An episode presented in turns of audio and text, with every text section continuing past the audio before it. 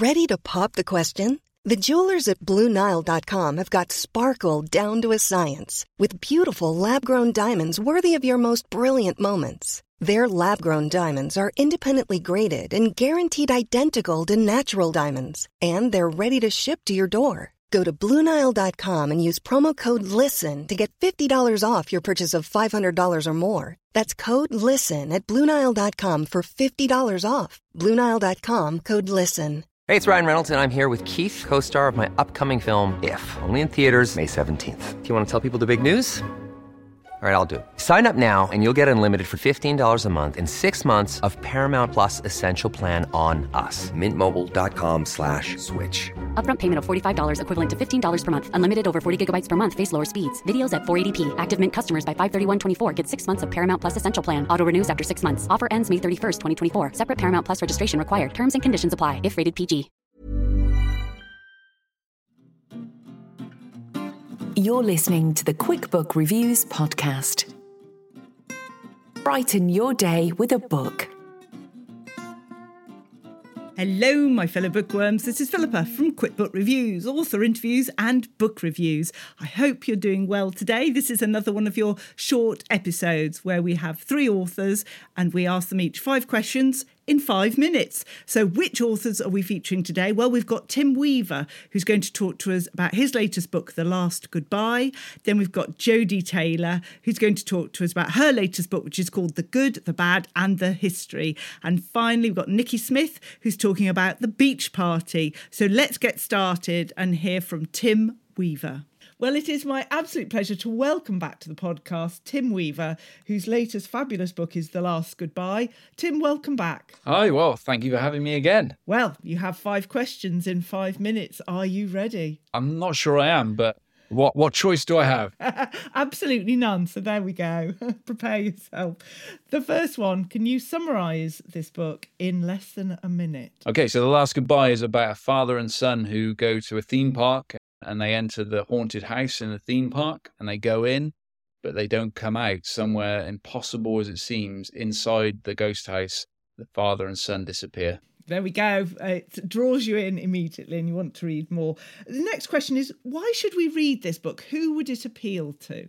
It would appeal to anyone who likes crime thrillers, mysteries, unexplainable disappearances, things that seem impossible. It would appeal to people who want characters who are written with some, I hope, emotional depth. You know, this is about loss, grieving, seeking answers to questions that don't seem to want to be answered. It's also featuring my series character David Raker, who I feel is is kind of a little bit different to some of the characters that are out there in, in crime fiction. And I hope I hope his readers find that to be the case. And what will we feel when we read this? Well, I hope you feel excited, unable to stop turning the pages. I hope that you will be floored by some of the, the twists that are in there. I place great emphasis on getting those elements of the novel right and spend a long time on, on building the twists and making sure that they're effective. Hope you'll also feel emotional connection to the to the characters, and I, you know, it was throughout the course of the series. I think the the Raker series has moments where actually there are very very sad moments and uh, moments that are that that are meant to to to put a lump in your throat. So it's not all about the twists and the turns and stuff, although that is a fundamental and huge part of the book. It's also about affecting you in other ways, you know, and, and making you really feel like these characters are people you know and and want to see see get on.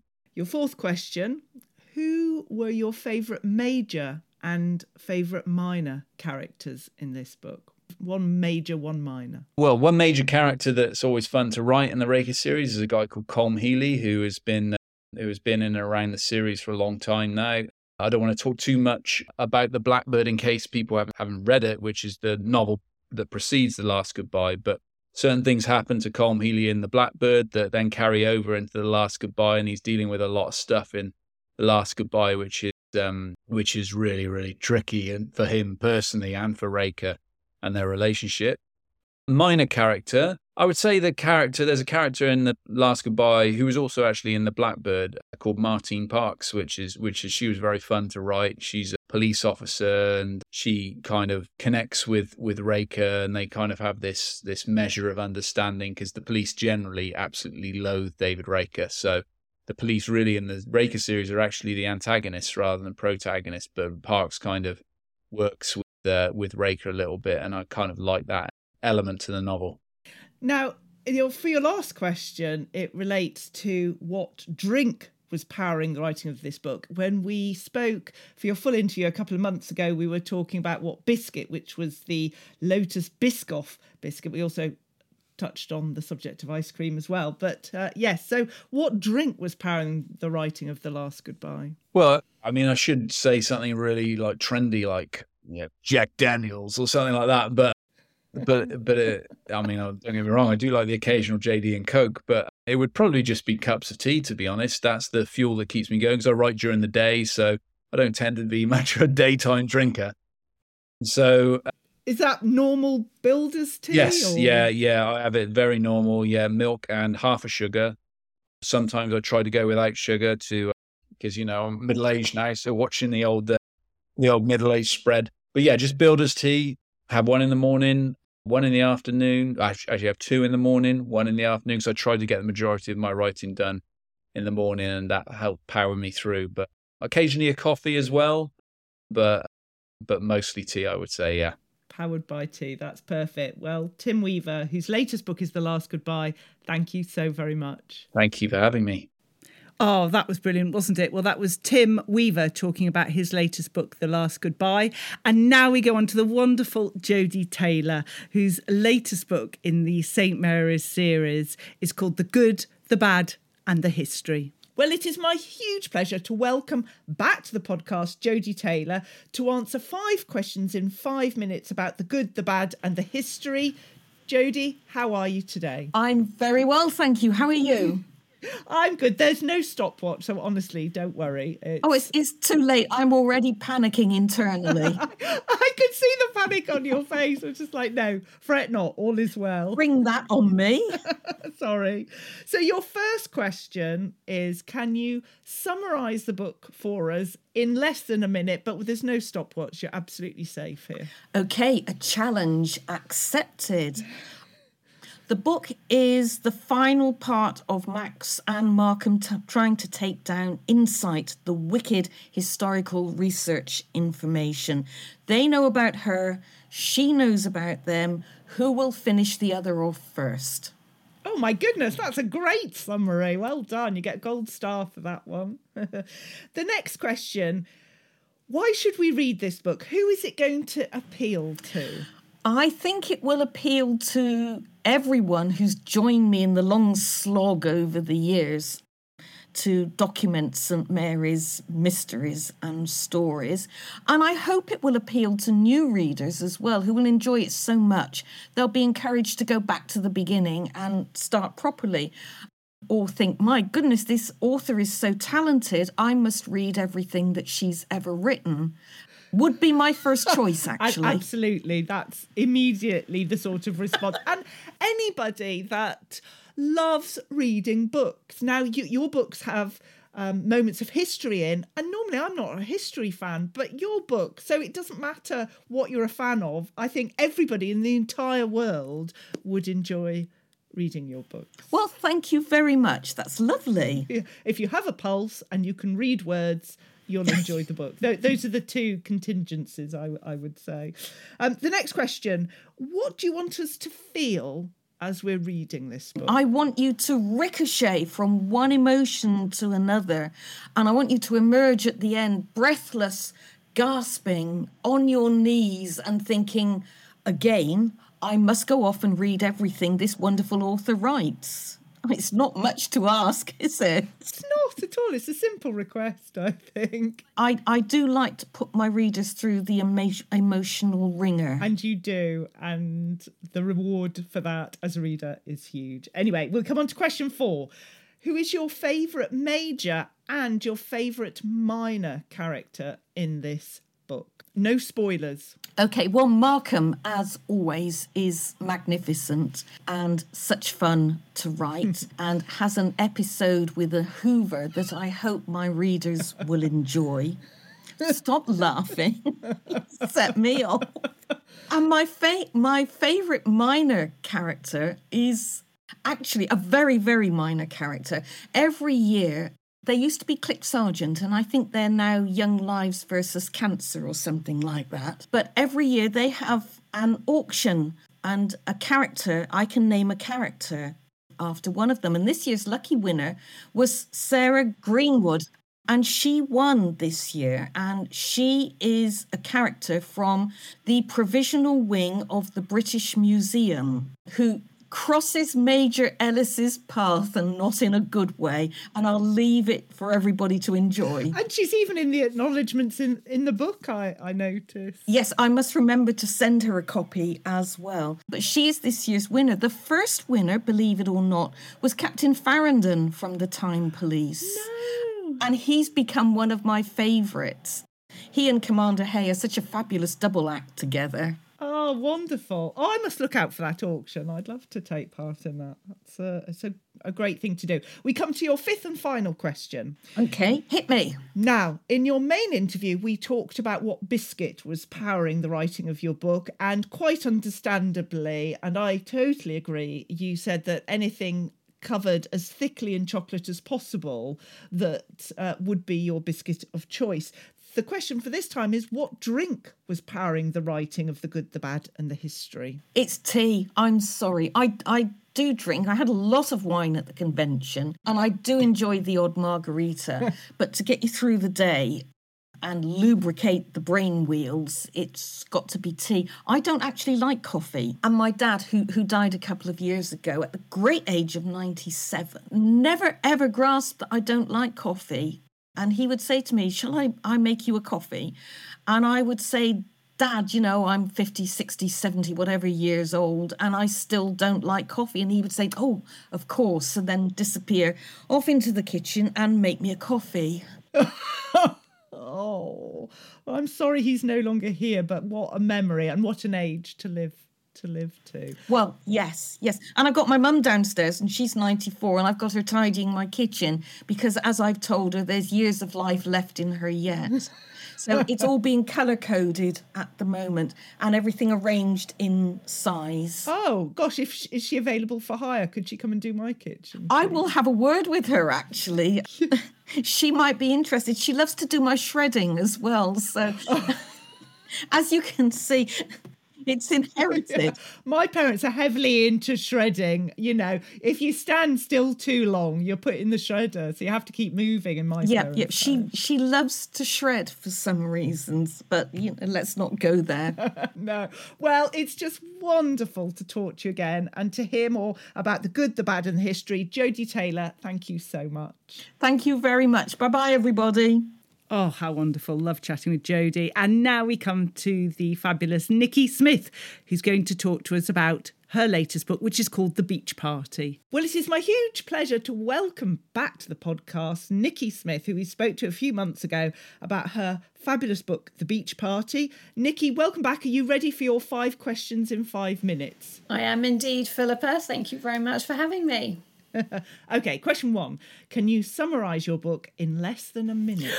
Oh my goodness. Okay, it's The Beach Party is a destination thriller about a group of friends who go on holiday together after they graduate in 1989 to stay in a luxury villa in Mallorca that belongs to one of the group's parents. But in the middle of all the partying and decadent activities that they decide to do, there's a terrible accident and somebody dies. The friends begin to turn on one another. All their actions lead to a rather horrifying climax. And 30 years later, the secret that they buried resurfaces. Somebody finds out what they did and is going to make them pay for it.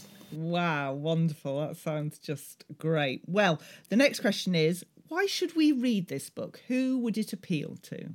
Well, it appeals to anybody who likes a destination thriller. So, anyone who likes a book that's set away from home, somewhere luxurious. This one's set in Deià in Mallorca on a cliff top overlooking the ocean. Anyone who loves the 80s, because most of the book is set in the 1980s. This is when the group of friends graduate and anyone who likes a cast of characters, some likable and some very unlikable, and yeah, just see how those kind of relationships play out together. Fantastic. And there's even a playlist to go alongside it. there is indeed, yeah. Your third question is what will we feel when we read this book? Oh, that's a very interesting question. I hope that people read it and feel a number of things. I hope that there's definitely an element of toxic friendships. And so I think that people who want to see how that plays out and whether the kind of right people get revenge in the end. That's something. So hopefully people will find that satisfying.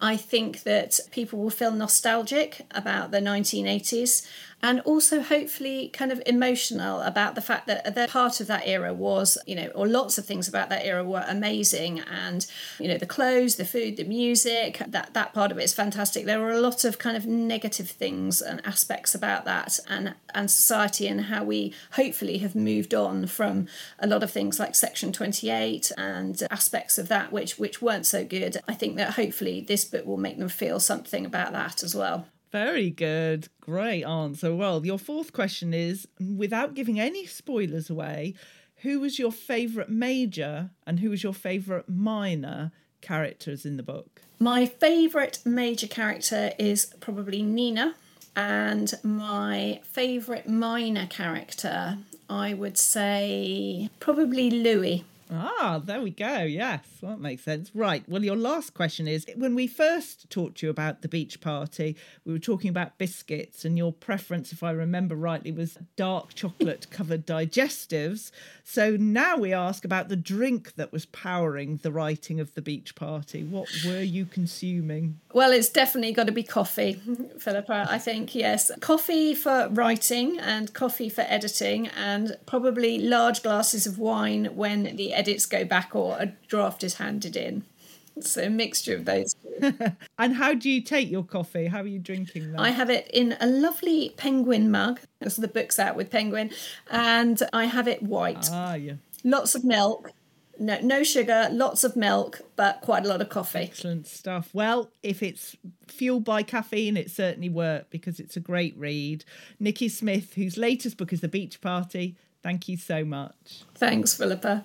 Whoops, slightly over the 15 minute mark, so I'll be very brief, but just those were three great books, three great authors. To remind you of who they were, we had Tim Weaver talking about The Last Goodbye, Jodi Taylor talking about the good, the bad, and the history, and finally Nikki Smith talking about the beach party. I'll be back on Monday with the usual longer episode, and again on Friday with the shorter three authors answering five questions in five minutes. Just look after yourselves and I'll see you very soon. Take care now. Bye bye. You've been listening to the Quick Book Reviews podcast. That's enough books, said no one, ever. See you again soon.